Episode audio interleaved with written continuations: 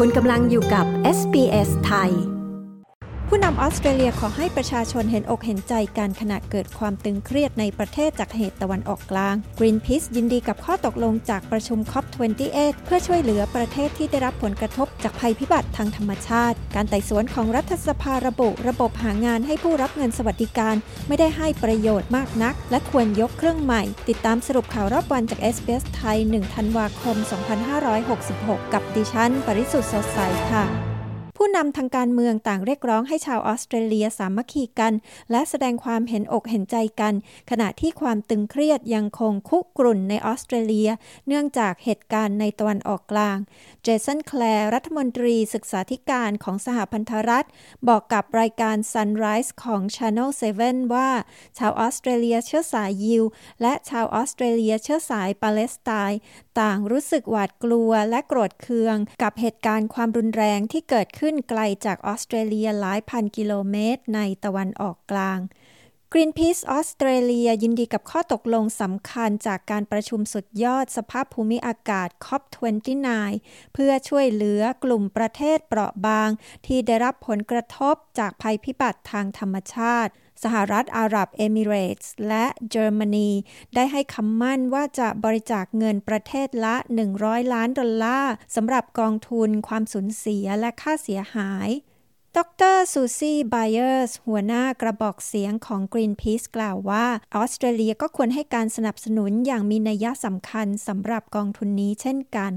การไต่สวนหาความจริงของรัฐสภาได้เปิดเผยรายงานที่ไม่สู้ดีนัก เกี่ยวกับระบบสำหรับผู้หางานที่รับเงินสวัสดิการผู้หางานของออสเตรเลีย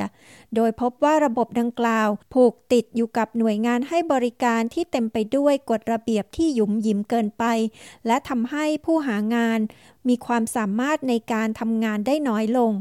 จากการตรวจสอบ Workforce Australia ซึ่งเป็นระบบบริการสำหรับผู้หางาน ที่รับเงินสวัสดิการจากรัฐบาล ได้มีการออกคำแนะนำ 75 ข้อ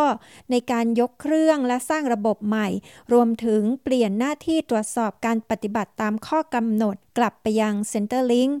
คณะกรรมการรัฐสภากล่าวว่า ทั้งระบบถูกขับเคลื่อนด้วยมายาคติที่ว่า ผู้หางานที่รับเงินสวัสดิการเป็นคนขี้เกียจอาศัยแต่เงินสวัสดิการจากรัฐไปวันๆและกฎระเบียบที่ผู้หางานต้องปฏิบัติตามนั้น ก็กีดขวางพวกเขาไม่ให้ได้ทำกิจกรรมที่จะเป็นประโยชน์ เช่นการที่พวกเขาจะได้เรียนหรือทำงานเป็นพนักงานแคชชวล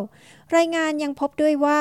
นายจ้างมองว่าระบบดังกล่าวให้ประโยชน์เพียงน้อยนิดแก่ธุรกิจของพวกเขา และระบบยังพยายามบีบให้ผู้หางานที่ไม่มีคุณสมบัติเหมาะสมทำงานในตำแหน่งที่ว่างอยู่ โดยไม่มีการให้สิ่งจูงใจ หรือให้ความสนับสนุนอย่างเพียงพอทั้งหมดนี้คือสรุปข่าวรอบวันจาก SBS ไทย สุขที่ 1 ธันวาคม พุทธศักราช 2566 ดิฉัน ปริสุทธ์สดใส รายงานค่ะ